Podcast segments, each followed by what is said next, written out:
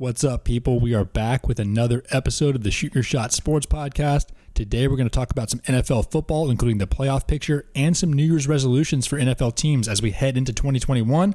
Also, going to talk about the college football playoff semifinals, some early season NBA action, and some off-season MLB moves. Episode 27 coming at you right now.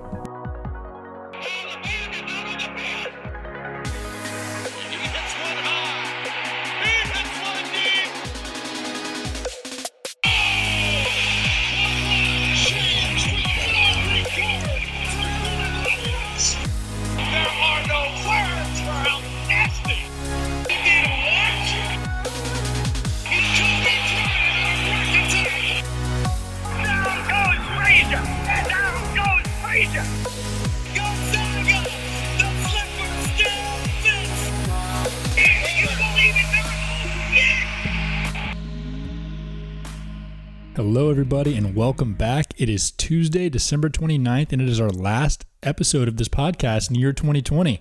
We talked about it in the first episode, but what better time to start a podcast than in the worst sports year in history? But we somehow managed to fit in 27 episodes.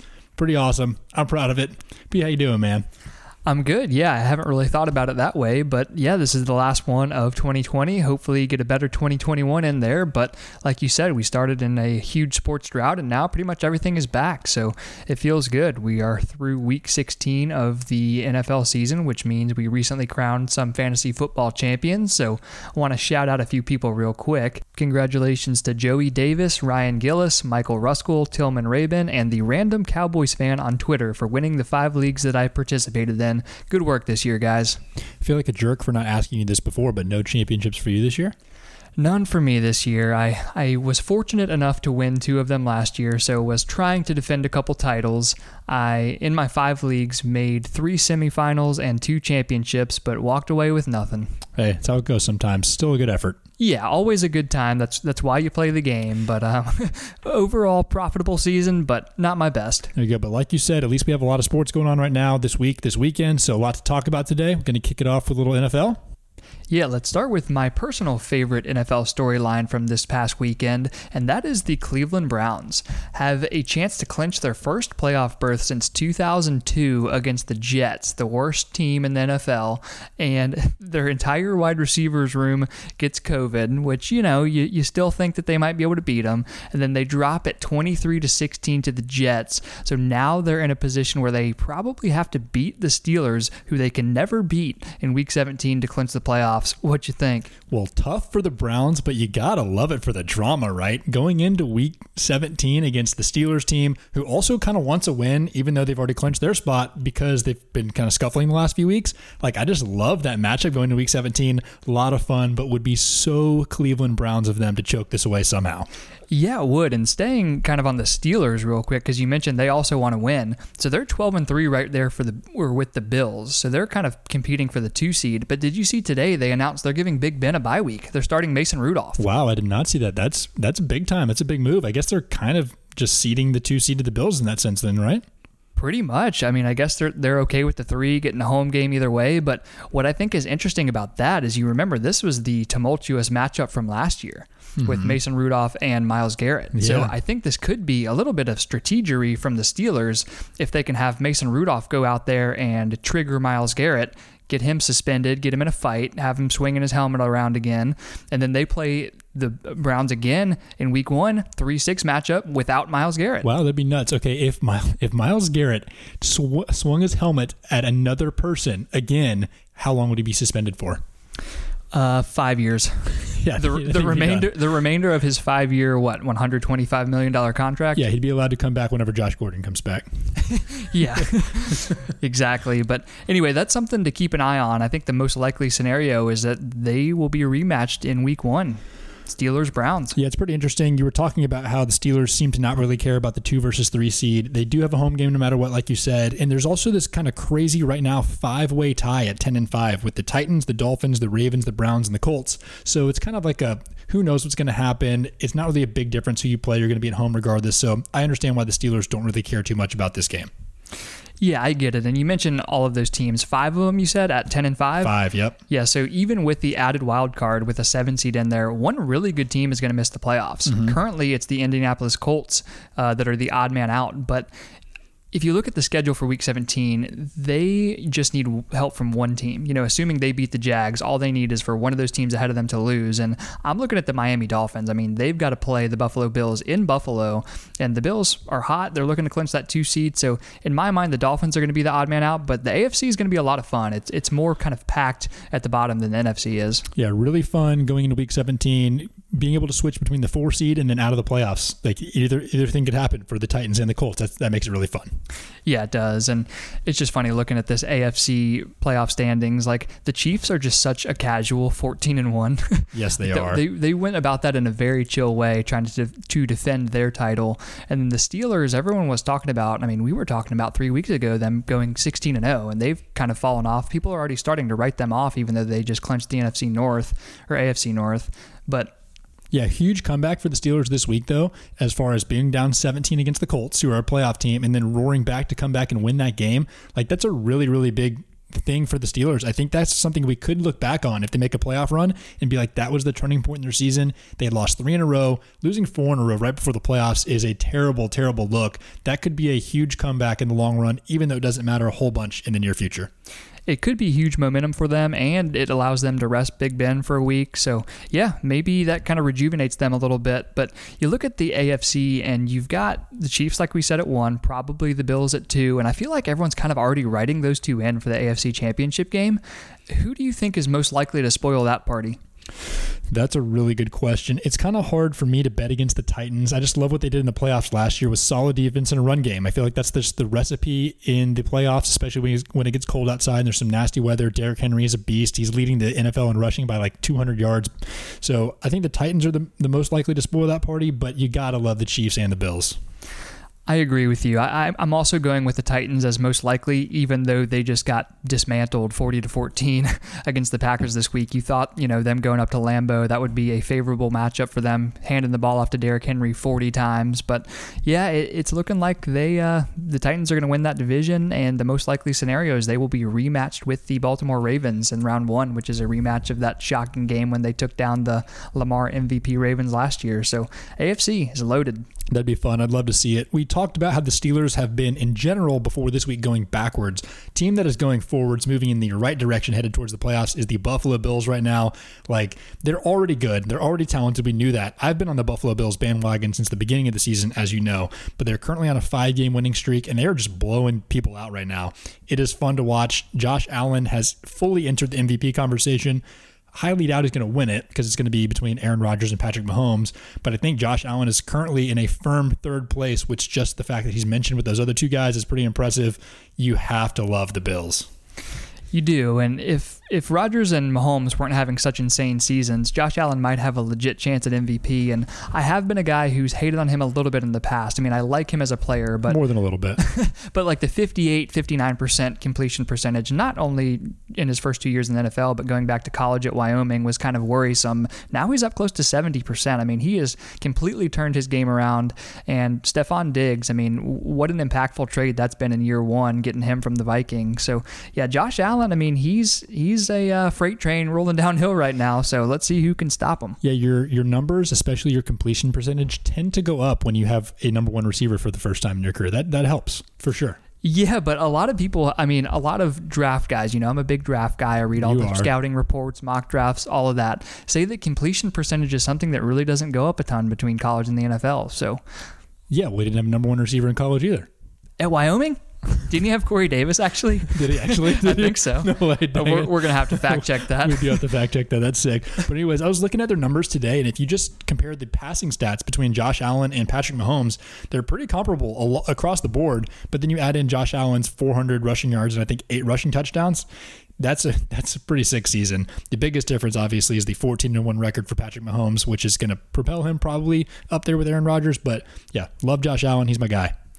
I get it. But while we're on kind of MVP conversation, have you seen the updated odds? I think the last I saw, Aaron Rodgers was a slight favorite, then Mahomes, then Josh Allen. Yeah, so after this week, I mean, I, I really think it's only between those top two. Yeah, I think so too. Uh, but Aaron Rodgers minus 450. Oh, I didn't know it was that big. I thought he was like minus 150 or 200. Yeah, after another monster game against a good team in the Titans, winning 40 to 14, like I said, he is minus 450 with one week left against the Bears. So Rodgers is probably going to take it home. And I mean, have you looked at his numbers this year? Yeah, they're absurd. They're insane. He's he's ridiculous. Yeah, back in his MVP season in 2011, he threw for 45 touchdowns and six interceptions. This year, he's got 44 and five. Yeah, I mean, it, it's that is- 2011 all over again. That is insane. For what's the longest? I wonder what the longest span is between MVPs for NFL. This could be it, right? It's got to be close. It could be. That That's something to look up. Yeah. Let's check it Let's out. check it out. We got all kinds of fact checking to do. Yeah, Corey Davis and MVP uh, links in between. Another fun stat for this season that I saw earlier today is that Davante Adams, while we're on this Packers talk, Davante Adams with 17 receiving touchdowns by himself has over twice as many receiving touchdowns as the entire New England Patriots. That's Yikes. not great. That's not great. I mean, Cam has just not had a good season. The Patriots are in full tank mode. But yeah, Aaron Rodgers to Davante, it's insane because every game you know that's exactly what they're trying to do. Like they just that was their big concern earlier in the season. They didn't have a second guy to throw to. They were rumored to be trading for Will Fuller, and even though you know it's coming, you just can't stop it. you can't. He's too good. Yeah, so Rodgers, he's my guy for MVP again this year, and God, I just don't know who's going to beat them with the NFC going through Lambeau. And then before we move on from the AFC, the one team that we have to talk about because we haven't even mentioned them once yet is the Miami Dolphins. I'm not sure I really consider them like a Super Bowl contender, but what a job they've done. What a job that Brian Flores has done this year. You got to love the Dolphins. Pretty cool for them to be on a resurgence. It is really cool. They have a chance to win 11 games, make the playoffs. And I hate to say it, as a Georgia fan, I don't want to sound like a hater, but I said this before the draft too. Tua, I just don't think he's the guy. I just don't think he's not? an NFL quarterback. Why not? I don't think the arm strength is there. Um, he's left-handed. I can say that because I'm a lefty. I was about to make a lefty joke, but yeah, there you go. I, I beat you to the punch. um, Andy will love that. He hates me because I'm a lefty. but anyway, yeah, I just he, he threw behind the best offensive line in the world to the best receivers in the world while he was at Alabama, and it's just not like that in the NFL. Like it could help if they get him a true number one wide receiver, beef up the O line a little bit, get him some experience. But like he's been benched in two games already. I know he's a rookie, but I just don't see it with Tua. All right, trivia question that I think I know the answer to. All right. I'm 75% sure. It could be fake news, but we'll see. Another fact check thing after this. But prior to Tua, who was the last lefty quarterback to start an NFL game? Steve Young. No. That's a joke. Um, Mark Brunell. No. So my mind immediately goes to Tim Tebow, but that can't be right. There's got to be someone more recent. Um, oh, is that freaking wide receiver for the Broncos lefty? No, oh, no. dang it. You're you're gonna be so pissed. Oh man. Yeah, I don't. I don't know off the top Kellen of my Moore. head. Is it Kellen? Yeah, Seriously? Kellen Moore started two games, I think, in like the 2015-16 season. Wow, that's nuts. Yeah. Yeah, I, I don't know why, but lefties they just don't make it in the NFL. And when I say that about Tua, that I- actually is like subliminally part of my calculus. I don't Yeah. think a left-handed quarterback is going to be successful. Yeah, lefties tend to be inferior in nearly every way. Yeah, unless you're playing baseball, then it's super cool. yeah, that is pretty dope. Okay, deal. All right. Anyway, off of left-hand handers, what were we even talking about? We were finishing the AFC, talking about the Dolphins, how we like them, but you hate to. Uh, you're kind of the hater guy, and I'm kind of like the the pro guy. So I'm like I'm pro Josh Allen. You hate him. I'm pro Duncan Robinson. You don't like him either. We're we're, we're kind of you're. I'm you're just a little. I'm just a little more honest. You're lefty. But yeah, Josh Allen. Let's. I, I said this about Lamar Jackson, so I have to say it about Josh Allen too. Let's let him win a playoff game before we put him in the Hall of Fame. Okay, but I do think they are different, right? Like Lamar Jackson, his problem is that you're not sure whether his playing style translates to the playoffs. Josh Allen's playing style is not going to change at all in the playoffs. He's still going to be airing it out and throwing for whatever he's thrown for 4,000 yards this season. Like the last several games in a row, he's been just killing people through the air. So that's a little bit different there, but I know what you're saying. Yeah, he's he's on an upward trajectory. I've, I've changed my mind on him. I'm I'm will be pulling for him in the playoffs Let's go. year. But anyway, all right. So we we did mention the Packers. They're going to get the one seed in the NFC, and I don't know who's going to beat them. But right behind them at two and three, in whatever order they finish at, are the New Orleans Saints and the Seattle Seahawks, which are both kind of interesting because the Saints got Drew Brees back, but he's not 100. percent They put Michael Thomas, their leading receiver, on IR. He should be back for the playoffs, but if not, I mean, their leading pass catcher is going to be Emmanuel Sanders, who's getting a little up there in age. That's a little concerning. And then the Seattle Seahawks, their offense is broken. So, Mm-hmm. what are you thinking about the top of the NFC playoff picture? It's kind of interesting. Packers are really, really good. I was talking to somebody earlier today actually about the Saints because it's been a weird year for them. I feel like they've never really fully gotten on track. I don't feel like they've played their best football at all. They've had Drew Brees gone for some games. Michael Thomas has missed a lot. They've just been kind of mixing and matching pieces there, and they're still 11 and 4. Just shows you how good of a job Sean Payton does. The Saints, I think, are here to stay. I don't think they're going to be going anywhere early in the playoffs. I think the Seahawks, I, I'm a little bit concerned about them. I'm not sure exactly if they have enough time to figure it out before they need to. Agreed. I, I think the Seahawks offense, for whatever reason, is broken. You kind of go back to when Tyler Lockett tweaked his knee back in the middle of the season. They have not been the same ever since, and I think that's a big part of it. So even though they were my preseason Super Bowl pick, I'm kind of out on the Seahawks. Like, I, I just don't think they can get it done. So I think the biggest threat to the Packers in the NFC is the Saints, as long as they keep your boy Taysom Hill off the field and, you know, keep the Hall of Famer Drew Brees at quarterback. But I don't know. We'll, we'll see. We'll see. I don't know. I think Mitchell Trubisky can make a run. He could. He's been he's been elite. I'm not gonna lie. He's been pretty sick the last few weeks. I think we both owe him a little bit of an apology. He hasn't proven anything yet, but he's at least looked like a serviceable NFL quarterback. He has, and they're they're currently slotted at the seven seed. We'll see if they can get there. They do play the Packers this week, but before we get down to the bottom and the seven seed, um, we talked about Packers one, two, and three are the Saints and Seahawks. NFC East, So baby. this is where it gets interesting. Yep. The four seed, the lowly NFC East. So have you seen kind of all the scenarios with the NFC East this week? yes, but you're going to be clearer on them than me. So go ahead. So if the Washington football team wins and they play at Philly, they're in. They win the division, they will host the Tampa Bay Buccaneers in week one. Assuming they lose, which it's kind of a toss up because they may have Alex Smith or they may be mm-hmm. starting Tyler Heinicke. Yep. So if they lose to the Eagles, then the Cowboys and Giants game is the NFC East championship game, which is just absolutely hilarious. What a ridiculous division. It is. I was so excited a few weeks ago for the Cowboys to have a top five pick. I was like, we have so many holes to fill. We can do anything we want with the top five pick. And now it's like we can win the division. It's just, it's a weird, it's a weird year. This is the most 2020 division of all time. It is, and I, I went from one side to the other, and now I'm back. Like like you said a couple weeks ago, I was talking about Cowboys getting a top three, top five pick, and now I'm back to wondering if Dak Prescott's going to be healthy enough to come back for the Super Bowl. so that remains to be seen. But that's the Cowboys angle. The Giants angle. There was a Field Yates tweet that I saw yesterday that the Giants have two different scenarios. If they get certain help, they could have a pick as high as third overall or they could win the NFC East. That's absolutely absurd. That is Those- so crazy. Those two things could happen. I, I mean, I don't know that we'll ever see a scenario like that ever again in the NFL. Yeah, it's been pretty crazy. They officially clinched this past weekend that the winner of the NFC East is going to be sub 500, which I think has only happened one other time in NFL history. It's been a while. I'm thankful that it hasn't happened more than that because it's kind of embarrassing in a way.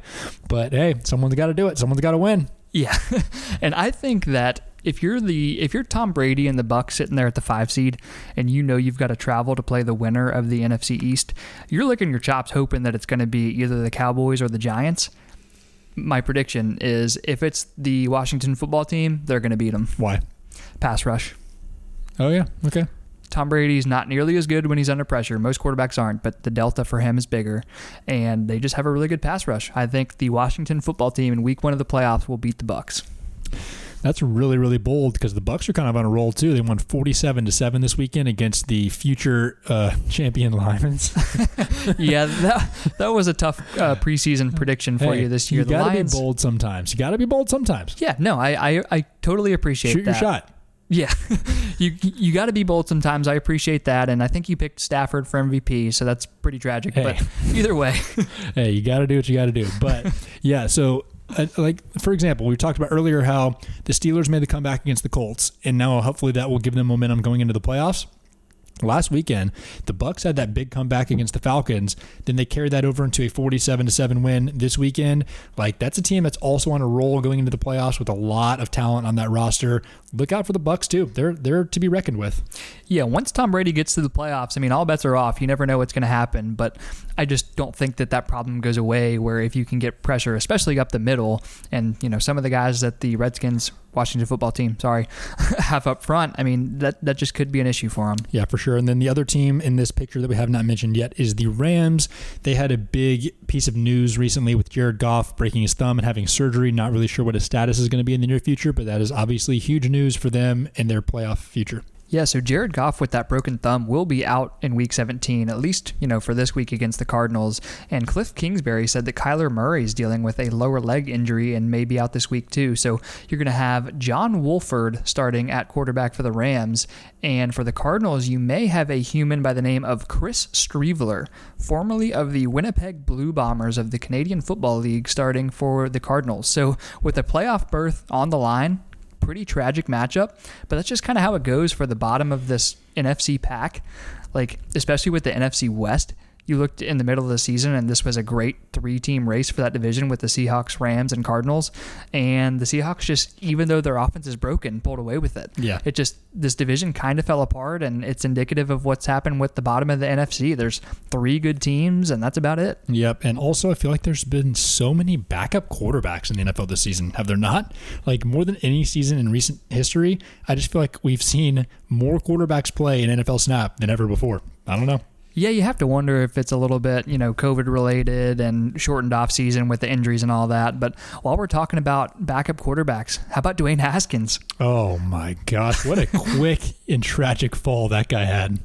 Yeah, he, he totally blew it. Got released, even though he was what a, the 15th overall pick two years ago. Yeah, that's crazy. And okay, this is kind of off the rails, but does this affect Justin Fields' draft stock at all?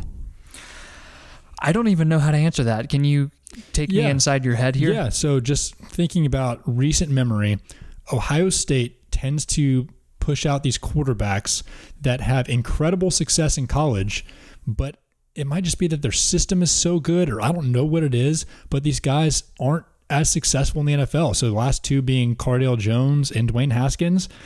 You know, like, does that relate to Justin Fields in any way? That is a really good point. Um, I feel like th- they've changed so much, whereas you don't just look at college production and all that anymore. It's about measurables and intangibles, neither of which Cardale Jones and Dwayne Haskins Yes. had. I think Justin Fields will do much better in that area. So it's a good point, but I think that Justin Fields is still going to be a top five pick. But anyway, that remains to be seen in April. Bold prediction Justin Fields is not going to be the second quarterback taken in the draft. So I like it, but I, I'm not sure it's bold anymore. I, every You might be right. everyone I keep seeing has Zach Wilson too. I've even started seeing people saying that they like Zach Wilson better than Trevor Lawrence. Wow. Zach Wilson is is rising up on the board real quick. He is, and it's crazy because most of them, most of us haven't seen him play, maybe more than like one time. Mm-hmm. But you know how I told you his nickname was Mormon Mahomes? Yes. I think that's what everyone's doing here. Everyone felt so stupid for not seeing it with Patrick Mahomes that they're like, I'm not going to miss it this time. yep. That's kind of what happens, right? Yeah, but the the draft process has a way of vetting out all this stuff. Yeah. Like if he really is the real deal and teams fall in love with him, yeah, he's going to go number 2 overall. But I don't know. It's kind of a battle between him and Fields. Deep quarterback draft. It is very deep quarterback draft. Like as many, this might be crazy, but as many as like six in the first round, right? Yeah. Trevor Lawrence, Justin Fields, Zach Wilson, Mac Jones, Kyle Trask, Trey Lance. yeah. Yeah, that's crazy. And those last 3 or 4 could really go in any order. Mm-hmm. Like I saw a mock draft today that had the Patriots at 15 overall taking Mac Jones. Like Mm-hmm. any of these guys, especially somebody from Bama, like they could shoot up there. Yeah. Another trivia question. As it stands right now, more college touchdown passes, Trevor Lawrence or Tim Tebow? Tebow. It's tie, 88. Oh, okay. Yeah, another trivia question. That'd be hilarious if I just pulled that out. as, Obviously a tie. as it stands right now, who had more college interceptions, Trevor Lawrence or Tim Tebow? Tie. Yep, 88 No and way. 16 both. Yep. That's interesting. You Yeah. were just looking that up and happened to stumble upon that. It popped up on Instagram earlier. Okay. Yeah, good times. I thought that was very interesting that Tim Tebow and Trevor Lawrence, as it stands right now, have the exact same number of college touchdowns and interceptions. Interesting. Yeah. Okay. Well, that's good to know. Fun stat. Yeah, we'll we'll see if uh, Trevor Lawrence translates a little bit better to the NFL than Tim Tebow. I have a feeling he will. yeah, I would agree with you on that. Well, that's about all we got for NFL recap of this weekend and playoff picture. But we I do have one thing actually, real quick. uh, okay. We were talking about Cardale Jones, and he has one of my favorite tweets of all time. Oh yeah. I just pulled it up and I wanted to read it real quick. Here it is from October 5th, 2012. He tweeted, Why should we have to go to class if we came here to play football? We ain't come to play school. Classes are pointless. Yeah, I Amen. mean, I, Amen, Cardale. I, I knew exactly what tweet you were talking about when you said it, and I could not agree more. Yeah, it's my it's one of my favorite tweets of all time. Yeah, and, and that's why he ended up being so successful. He's just a genius. You gotta love it. Yeah. We're done with that. Uh, while we're kind of clowning on people, I, I also wanted to bring up one last thing on NFL, and it was a freezing cold takes tweet today, which was quoting Colin Cowherd from January of 2019. Cowherd said, Adam Gase plus Gregg Williams plus Sam Darnold. Anyone know where I can pre order my 2020 AFC Championship tickets at MetLife Stadium? That is sick. Which is I awesome. Love that. Because you, you know Cowherd. I mean, I actually kind of like the guy, but he's just a hot take artist. He'll Yeah. just say outrageous things. And so it's funny for an account like that. I love Freezing Cold Takes because it just holds sports writers and sports journalists accountable for just horseshit opinions like well, that. to be honest, though, like I've learned in our brief time doing this that you're going to say some really stupid things if you're on the microphone long enough. So I, I don't have any problem with that. Like he was just trying to go hard, you know. Good, good job, Colin. yeah.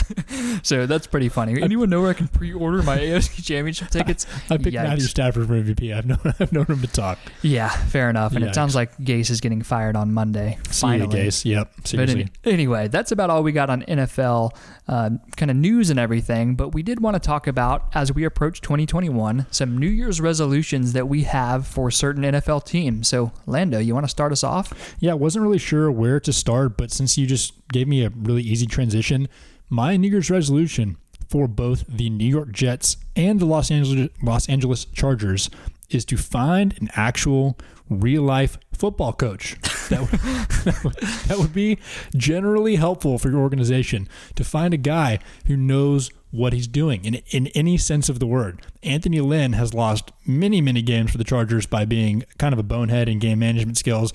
Adam Gase, I don't know what that guy is doing to get these jobs, but I need his agent because he is killing it. If we had if we had Adam Gase's agent, we would be on ESPN right now. Yes, we would. So, I have to ask are you putting Anthony Lynn of the Chargers on the same page as Adam Gase? I, I guess Adam Gase is a little bit worse, but Anthony Lynn sucks, does he not? That He's guy not is great. dumb. Just because he has a better quarterback doesn't mean that he's a better coach. I guess so, but I mean, those two teams, along with like the Falcons and the Texans, basically anybody with a head coach opening, I assume it's going to be kind of a bidding war for Hue Jackson, but we'll see what happens with the coaching carousel. Hue Jackson. oh my gosh, that guy. Yeah, so on the resolutions, I want to start off with the hometown team, the Atlanta Falcons. So the Falcons are 4 and 11. They put up a good effort this past weekend against the Chiefs, but obviously another disappointing season. They have finally fired Thomas Dimitroff, who has who was their general manager for the past 12 years, along with head coach Dan Quinn. So they're moving into kind of a new era.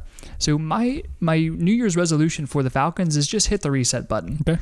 Uh, I don't think that it's necessarily plausible to get rid of Matt Ryan. They would have to find a team that was willing to trade for him and take on his contract. But if they can get something of value for Matt Ryan and Julio Jones, and I know that's going to hurt some Falcons fans that are listening, but I just think it's time to do it. You, have the chance in the top five. They're currently slotted at the number four overall pick to take hometown kid Justin Fields or Zach Wilson. I think it's the time to do it. Okay, I like that. I actually am going to kind of piggyback off of that. So I had one that was the Falcons as well as the Patriots and the Steelers, three teams with older quarterbacks. And my New Year's resolution for those three teams was to find their heir apparent at quarterback. So we talked about how deep this draft is at quarterback. The Falcons, Pats, and Steelers all have aging quarterbacks, or like in the Patriots example, they lost Tom Brady. Cam Newton's clearly not the long term solution. Find the next guy. You got six guys that are caliber, like first round caliber. Go for it. So I like that. And I want to add a couple teams to that, not necessarily for older quarterbacks, but teams that just need to move on from a guy, whether he's old or young. And that's the San Francisco 49ers. Okay. They made it to the championship with Jimmy Garoppolo. It's time to move on from Guap. I know they signed him to that huge deal a few years ago. He's not the guy. So if they can get somebody like maybe trading for Matt Ryan, reunite him with his former offensive coordinator Kyle Shanahan, go for it. And then I also want to put the Denver Broncos in there. I know it's early. Drew Lock, Yeah, he's probably not it. he's not it. He's probably not I it. think he leads the NFL in turnovers this year. Has not been great. People kind of started to like him a little bit last year, but he's just he's not it. If they can trade for somebody, a veteran that could uh, advance them in the playoffs a little bit, because those are a couple teams where the roster they've got talent. the defense is kind of in place. They just need a little boost offensively. Okay, I like it. Uh, moving on now, another quarterback situation. This is a New Year's resolution for the Cincinnati Bengals. Protect Joe Burrow. Great draft pick last year. Clearly showed that he is the future there. He's their franchise quarterback. Two years ago in the first round, they drafted Jonah Williams from Alabama to play one of their tackle positions, but their offensive line is still really, really inadequate. Maybe they could slide up to the top, you know, three, four picks, depending on what happens this last weekend, and get Penei Sewell out of Oregon, which would be a huge, huge addition. But no matter what, the Cincinnati Bengals have to find a way to keep Joe, Joe Burrow on his feet. He is their answer. He's their solution. He's their long term future.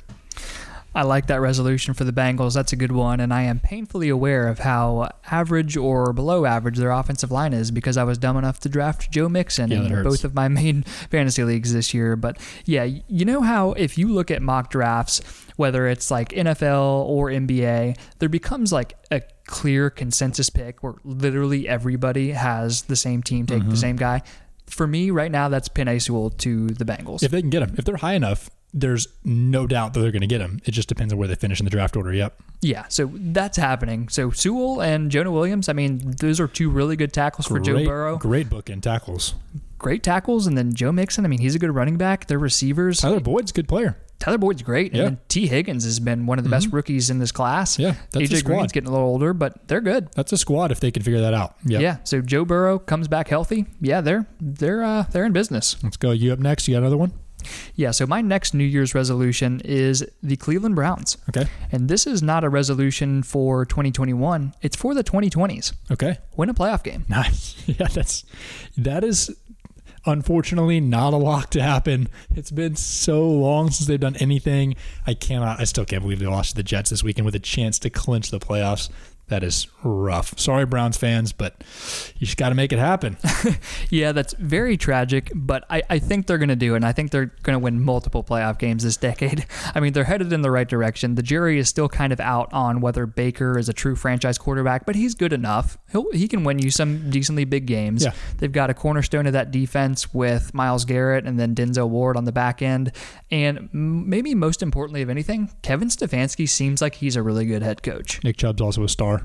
Kareem Hunt, that two headed backfield. Yeah, I think Kevin Stefanski's done a really good job with that offense. He's a candidate for coach of the year. So Browns are headed in the right direction. I don't have them winning a playoff game this year, but next year I think I think it's their time. I like it. I got one in a similar vein for the Buffalo Bills to get off the Super Bowl schneid. They've got a they've got a real chance, man.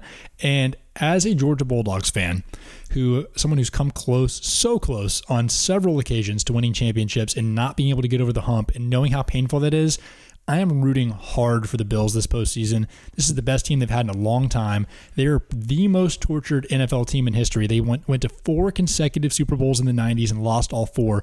I can't even imagine doing that. Like it was bad enough losing one national championship as a Dogs fan. Imagine making it to four in a row and losing all of them. Like that sucks so bad.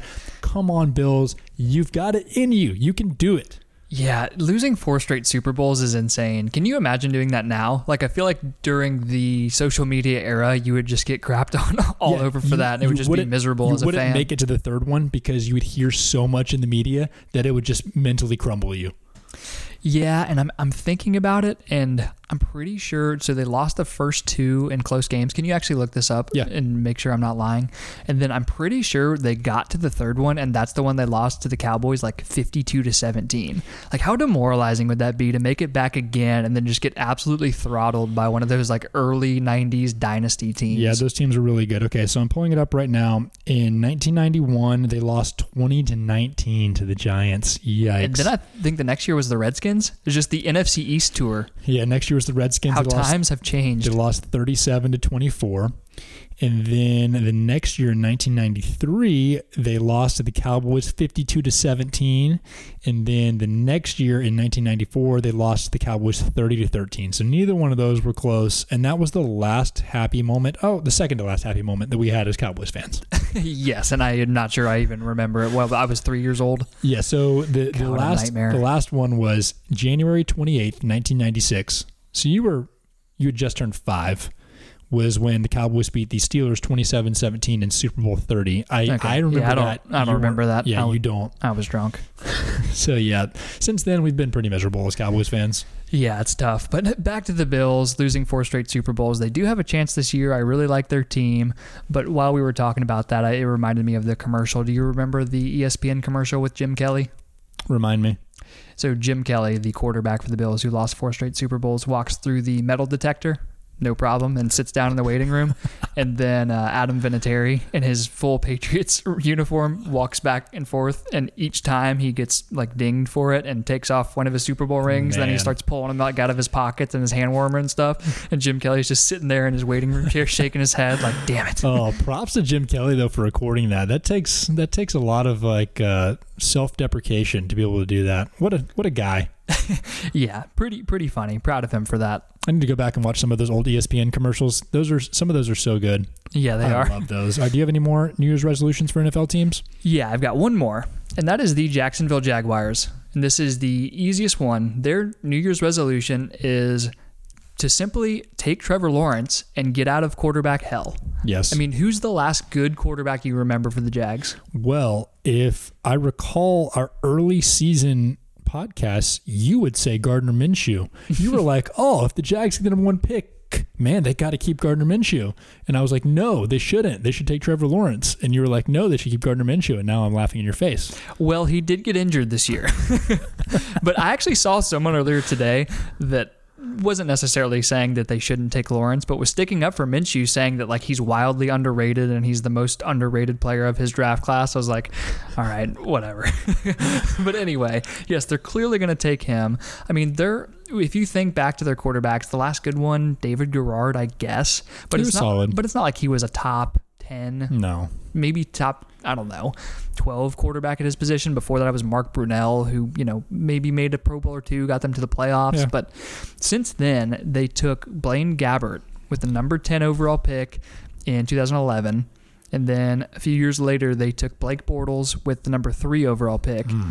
And then in 2017, they had number four overall and took Leonard Fournette over guys like it's well documented Patrick Mahomes and Deshaun Watson. Yeah. So this time around, they don't have number three, number four, number 10. They have number one. Get your guy. And the New York Jets have put this on a silver platter for them and said, here is the best quarterback prospect coming out of college since Peyton Manning. Take the freaking guy. Yes, yes. So they're going to get Trevor Lawrence and get themselves out of quarterback hell. Yep, this is time for them to make their move. We've talked about many times before how when you have a good quarterback on a rookie contract, that's that's a really really good recipe to have a good team. This is their chance. Jags the next couple of years could make a run. I guess so. The problem with it is they've traded all their other good players too. Yeah, but they get something back for those trades. Yeah, they get picks. They also have, I think, what is currently slotted as the 21st overall pick from, I think, the Vikings for the Yannick Ngakoue trade. So having another pick, maybe getting him a wide receiver out there could could really help T Law in his early days with the Jags. Yeah, I think they've got they've got a chance to do something. Mine is kind of along the same lines as that in a in a way. It's for the Philadelphia Eagles. This is my last one, by the way. I want them to clean up the quarterback mess, and I don't know exactly how they do that, but I'm not saying that they should do this, but I'm wondering why no one's talked about it. Why couldn't they trade Jalen Hurts instead of Carson Wentz? And hear me out, okay? So we always talk about what I just said with Trevor Lawrence, how having a quarterback on a rookie deal is super, super valuable because the most important position on the team is not getting paid much, and you have so much room, so much cap space to put in pieces around that guy. They cannot trade Carson Wentz because he's too big of a dead cap space hit. So why not trade Jalen Hurts? He's super valuable to other teams for the reasons I just talked about. Get some assets back, surround Carson Wentz, who they've already kind of deemed their franchise quarterback. He has to be given the money they're paying for him and, and build that way. I don't know. I'm not saying they should do it. I'm just wondering why it's not even being discussed. It's not a crazy suggestion, but I don't know. I just feel like quarterbacks lose draft value so early or like so quickly.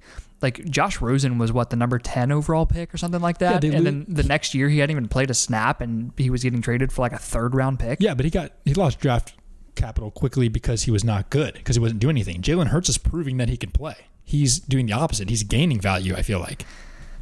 Yeah, he had a couple good games, but like he also lost 37 to 17 to the Andy Dalton Cowboys. Like I don't people some teams might be high on him. It's an interesting suggestion depending on what they could get back for him, but I think that just comes down to the Eagles going into 2021, who they think can give them the best chance to win. And I don't think it is Carson Wentz. So if they don't think they they can win with him, I think you just got to go with Hurts. You think they're just going to sit there, hold on to Carson Wentz, who already said he doesn't want to be a backup quarterback, pay him whatever it is, $40 million to sit on the bench? I don't know that they have a choice. I mean, they've gotten themselves in a really, really bad situation with Wentz because, like you said, I think it's like a $60 million dead cap hit if they cut him. There's a huge dead cap dead cap hit if they trade him. When, and by the way, no one's going to trade for him. Yeah. It makes no sense. So I don't know. I, I think they're kind of in purgatory, but I think that Jalen Hurts is the guy next year. Well, the Eagles suck, so good for them. yeah. All right. Well, that's about it, I think, for our New Year's resolutions. Um, you want to move on to college football? Let's do it. We got the college football playoff semifinal games coming on Friday. We have it. They're at what 5:45 and 8:30, 8 whatever Eastern, but whatever. Jacked up for them. Love the college football playoff semifinals. I don't know why it's not that new anymore, but I still love that we have a playoff in college football. It's still so sick. So looking forward to that day. Yeah, it's going to be awesome. And the first game is Bama versus Notre Dame. So it's the annual tradition of the one seed absolutely dismantling the four seed. Last year, what was it that LSU beat Oklahoma by? A million. That, that was so bad. Yeah. it was close to a million, just a complete bloodbath. And I think it's going to be the same thing for Bama again, a rematch of that national championship when it was the, the Everett Golson quarterback uh, Notre Oh, Dame team and they made it to the national championship. They were down like 35 at halftime or something. And I honestly think that something like that's going to happen again. I've got Bama winning this game 52 to 21. Ouch. Yeah, it's going to be a slaughter fest. This is just a complete mismatch. I feel like this year was a pretty clear scenario of three teams that were much, much better than the fourth best team, but it's a 14 playoff, so somebody's got to make it. Notre Dame is just the sacrificial lamb. Bama's going to crush them. The spread is, I think, 19 and a half last time I checked, and I predict Bama's going to cover that. They just got too much firepower, and Notre Dame's just not that good. No, they're not. Yeah, it, it's like a two-headed monster in college football. You've got to have a third and fourth team in there. Ohio State, even though they only played six games, they're a very respectable three seed. Super Notre Dame, talented. like you said, just the sacrificial lamb. So Yeah. I don't expect this to be close. What I am most interested in seeing from this game is the Heisman candidates. Yes. You've got DeVonta Smith at wide receiver for Bama, catching balls from his quarterback, Mac Jones. They are number one and number two in the Heisman odds. What I really want to see in this game, DeVonta Smith just throw up the pose. Yeah, that'd be pretty sick. It's been a long time since that happened. Charles Woodson, is that the last one? Maybe. But yeah, I- think DeVonta Smith's going for 200 yards and three tutties in this game. Yeah, I think I said it after the last podcast, which was immediately after the the championship games, the conference championships, that I thought DeVonta Smith deserved the Heisman, and the odds have since followed that. He's currently the favorite. I just think he's been the best player in college football, has he not? Like he he deserves to win that award. I get why quarterbacks win it almost every year and, and running backs win it the other years, but if there's ever going to be a year for someone other than a quarterback or a running back to win it, it's got to be this year. He's been a monster. He has. And I, this is the year, in my opinion. I think people will finally acknowledge that. The problem with the award is that it has become a quarterback award. And the issue for wide receivers is if you have an incredible season as a receiver, it's very likely that your quarterback did as well. Like you look at what happened with LSU last year. Justin Jefferson and Terrace Marshall or Ja'Marr Chase both had like insane seasons that would typically be worthy of winning the Heisman, like up there with what DeVonta Smith did this year. But then you look at their quarterback and he did it with three different receivers. Mm-hmm. Like Joe Burrow threw 60 tutties. That's not the case this year. Like Mac Jones has 35 or 36. And DeVonta Smith has more than half of them. So he's clearly the difference maker in that duo. Yeah, I, I texted you and dad this, I think it was like last week, how in 1987, yeah, 1987, Tim Brown was a receiver, won the Heisman Trophy. His receiving stats were 39 receptions 846 yards and three touchdowns. And then this year, DeVonta Smith, who is has not won it yet, who's just one of the finalists, not even sure he's going to win, 98 catches for 1,511 yards and 17 touchdowns. Just such such a clear, we know this has happened, but such a clear picture of how much football's changed over the years. That's a short season, too. Yeah, isn't that That's crazy? Just, that's just unheard of from a college receiver. Yeah. I mean, I love DeVonta Smith. I think he's going to be an incredible pro. I'm really hoping he doesn't go to one of these NFC East teams. Yeah, well, if he's the best receiver available, the Eagles certainly won't take him, so that's good news. yeah, what were we saying? They passed on DK Metcalf. Last year they picked um, They picked Jalen Reagor the pick before Justin Jefferson. Yep. And two years ago, they picked JJ, Arcega. Whiteside right before DK Metcalf. So good I- job, guys. Not great. Yeah, you guys suck. Thomas, J. Folt. Yeah. All right. Well, let's move on to the next college football playoff game, and that's the more interesting one. You've got Clemson against Ohio State, which is a really fun matchup. It's a rematch of last year's college football playoff game, and there's a little bit of added intrigue this year. You know why? Why? A couple uh, pieces of bulletin board material from each side. Oh, I did see the the Dabo bulletin board material. That was good.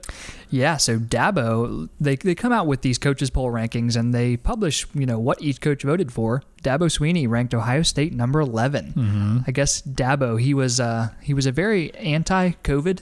Just thought everyone should play every game every week, no matter what. I'm not sure that was the case. That's a little bit harsh. I have you heard him talk? Yeah, I've heard him talk. Dabo's a little out there. Okay, continue. I'm sorry, I didn't mean to interrupt you. I think he wanted to punish the Big Ten and Ohio State for not playing games. What, what, what else do you think it is? Well, I think it, he was it was clearly because they didn't play that many games. I was just disagreeing with the fact that he just was it he was anti he was not anti-COVID person.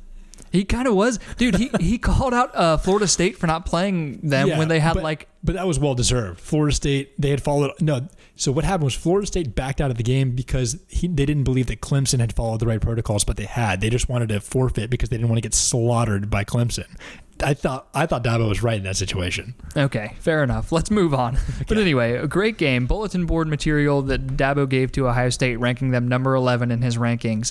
And on the other side, the video that leaked from the Ohio State locker room after the Big Ten championship against Northwestern, a video of Ryan Day trying to pump up his team, said, if we get in the playoff, don't care who they put in front of us, whether it's Clemson, Bama, Notre Dame, we're going to whoop their ass. So, you know, of course, as a coach, you're going to say that, but I'm sure Clemson has seen the video, and having beaten them last year, they're going to come out motivated, ready to go. So I'm really looking forward to this one. It's the night game, it's the 2 3 matchup, rematch of last year. Going to be a good one. Yeah, much better than the first game. I'm going to have to go with uh, Clemson in this game just because I've run out of trust, like many other people, in Justin Fields. I just I don't know what he's going to look like against good teams. They played two decent teams. I don't even know if they played a good team this year, but two decent teams this year in Indiana and Northwestern. And Justin Fields had very, very bad games against both of them. He was 12 for 27 for 114 yards and two interceptions against Northwestern, and that's after going 18 for 30 with three interceptions against Indiana, like that's just not good against two just like okay teams. So I'm gonna have to roll Trevor Lawrence and Clemson in this one.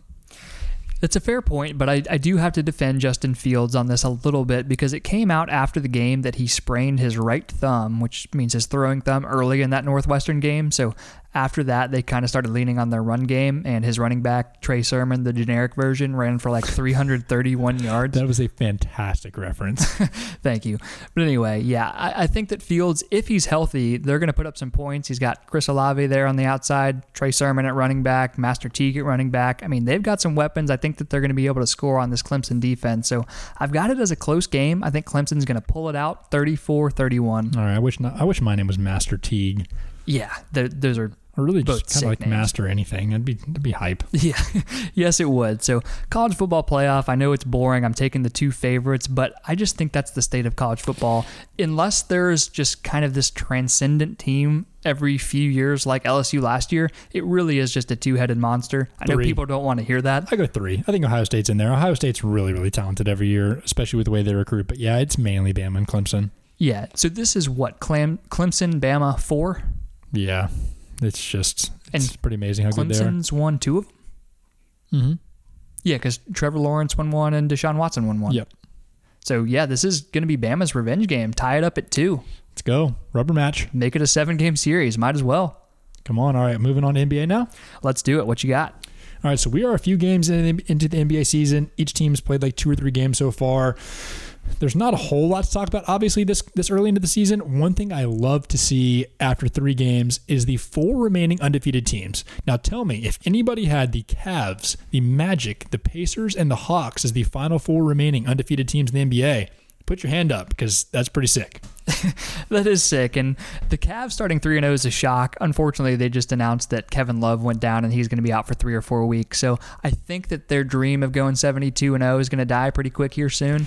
But uh, a few of my friends, we did an NBA wins draft where six of us each draft four teams. And two of mine were, in addition to the Celtics and Heat, I took the Hawks and Magic. So I'm pulling for them this year. I guess I'm off to a good start. You know, didn't expect huge things from them this year, but now I'm all the way in. You know, I'm overreaction guy. So I texted them earlier today. I will be shocked if the Hawks and Magic don't each win 60. that's that's amazing. Yeah, I I love the Hawks so far this year. They're really fun to watch. I'm not under any illusions that they're going to be some sort of like top four seed in the East or anything, but they're a really fun team and a very solid team with all the young pieces that they have. I think they're going to be in that seven to ten range and hopefully have a shot in the little plan tournament of making the playoffs couple of early little notes. One, I have noticed that there is a lot of load management going on early this season. One, because the season's a little bit condensed with the 72 games, and also because of the short off season. For example, LeBron has been playing fewer minutes. I think he's averaging like in the 20s per game right now. I know that last night, even though they were both healthy, that KD and Kyrie both sat out. Although, to be honest, KD has looked really, really good coming off that Achilles injury, but definitely a lot of load management going on so far. There is, especially with the Nets. I mean, they came out, looked incredible, came out hot with Kyrie and KD, both killing it in those early games against the Celtics.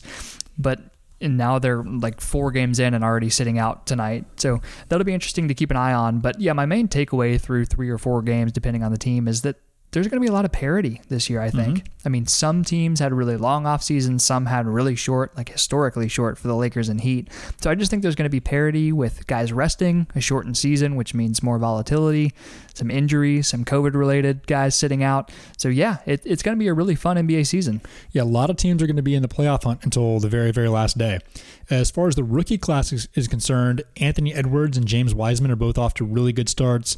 LaMelo Ball, who was the third pick, is not off to as good of a start, but he also is in a weird situation. Like, I thought about this when they drafted him, as he's clearly the right now at least the third best guard on that team behind Terry Rozier and Devonte Graham. So he doesn't play that much. He plays like 17 minutes a game which is so strange for a lottery team to not be playing their third overall pick that much. It's like why not just get him in there and give him give him some playing time? But it's just weird with that rotation, especially because Gordon Hayward, their starting small forward, is not a kind of guy that can slide over to the forward all. So it's just LaMelo Ball's in a weird spot. He is, and it makes it a little bit of a curious draft pick when you lay it out that way. I mean, Terry Rozier, they paid him a lot of money, and you were telling me about his stats recently. He's a little bit better than I was uh, under the impression that he was. He's a good player. Yeah, and then Gordon Hayward, I mean, they're an okay team, but that's just like a classic team that's in purgatory. Who knows where they're going from mm-hmm. here? For sure. And then one thing I wanted to point out, it's very, very early. I'm not trying to be overreaction guy, but how much fun would it be if we had an NBA center average a triple double for a season. We've had like Oscar Robertson at point guard do it. We've had Russell Westbrook at point guard do it. Right now, through three games, Nikola Jokic is averaging 24 points, 12 rebounds, and 14 assists per game. He's the NBA leader in assists per game. I don't know what the chances are. Like, what would you what would you handicap that at? At the chances of Nikola Jokic averaging a triple double?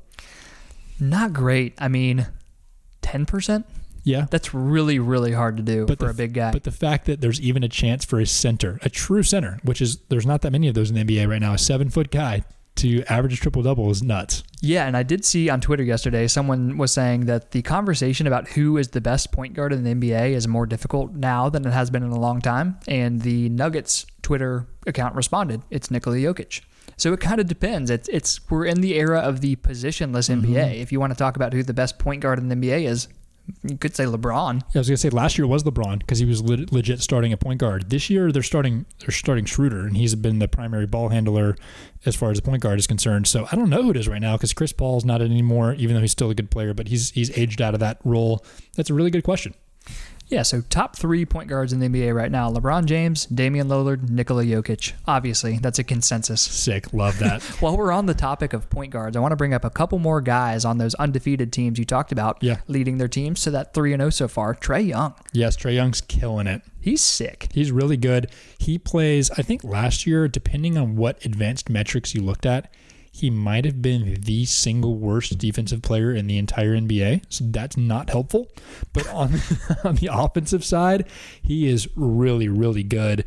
He can bomb it from deep, as we know. He's a better like not I wouldn't say ball handler. He's better at getting to the rim and finishing than you would expect for a guy his size. But yeah, Trae Young is really really good.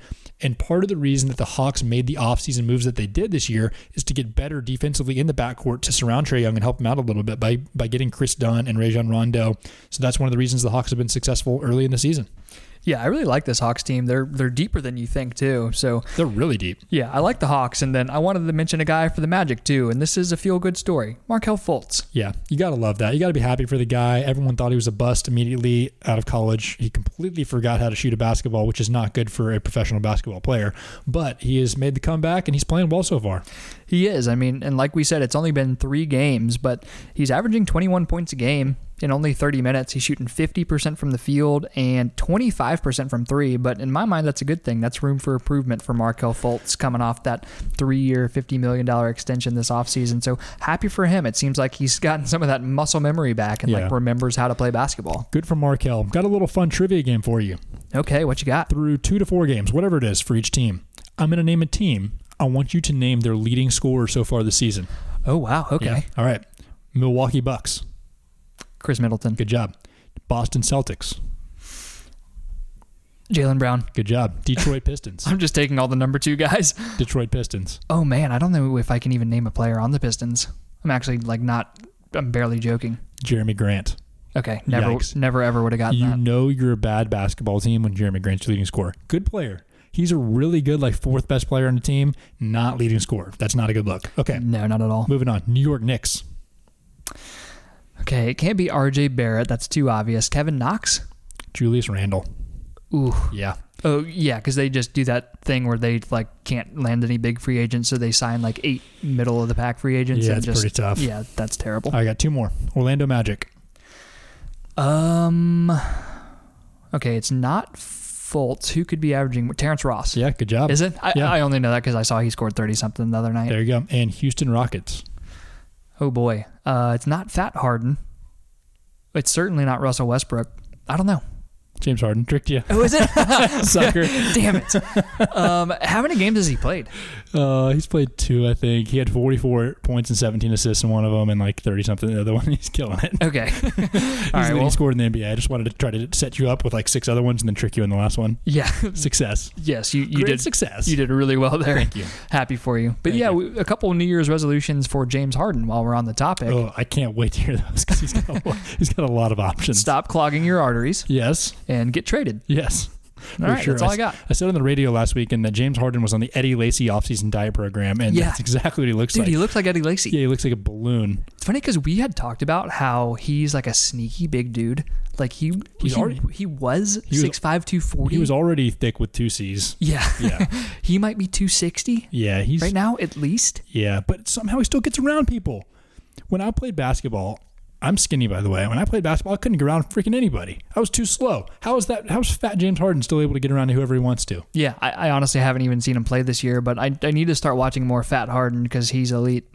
Yeah, honestly though, if you could be a, a fat guard in the NBA and be successful, it's kind of it's kind of fun to watch.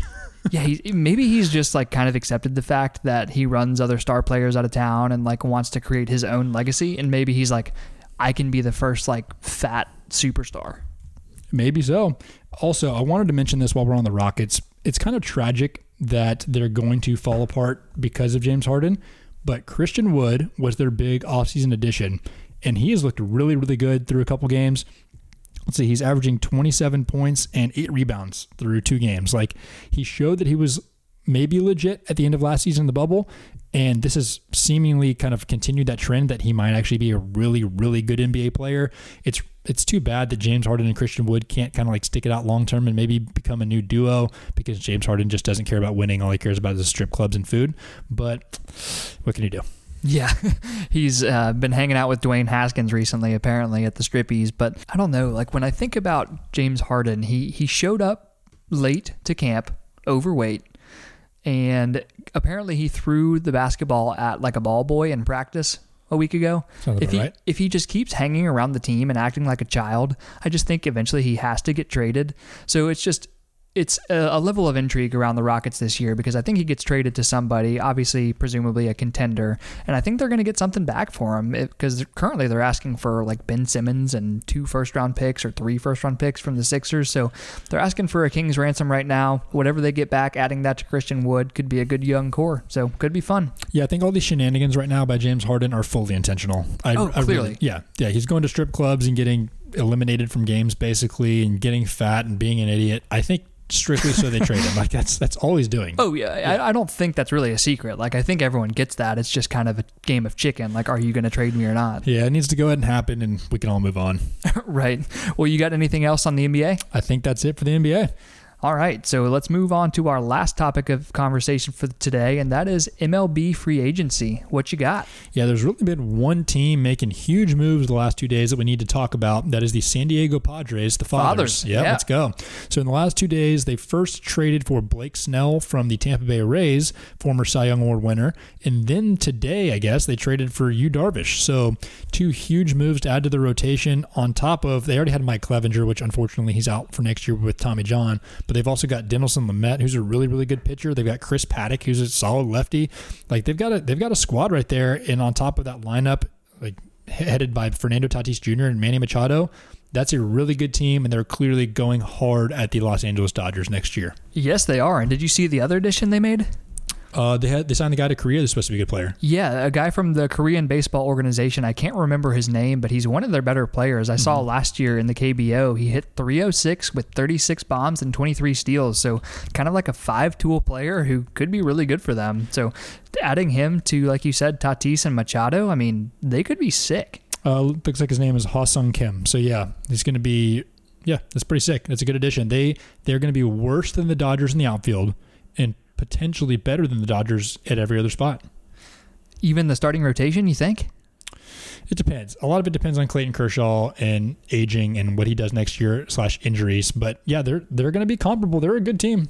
Yeah, and I, I know you love the Tampa Bay Rays, but I think Blake Snell is probably so relieved to know that in a playoff game, if he's mowing a team down through seven innings, he's not going to get pulled for analytics reasons. Yeah, that kind of sucks. Well, they already Kevin Cash said he he regrets that decision, which of course he does. But I appreciate him at least saying it. yeah, for sure, most coaches wouldn't do it. Yeah, so the fathers going all in. Come on, Padres. You got to love the Padres. I, I, I do like the Padres. We we joked about Manny Machado signing there. What was it like? 13 years, 300 million or something crazy because he just basically wanted to retire to the beach in San Diego and not have to play playoff games. But it looks like the Padres have other plans. Padres are here to stay.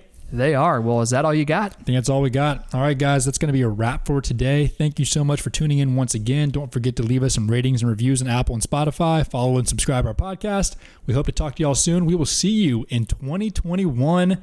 Have a good day. Love you. Bye.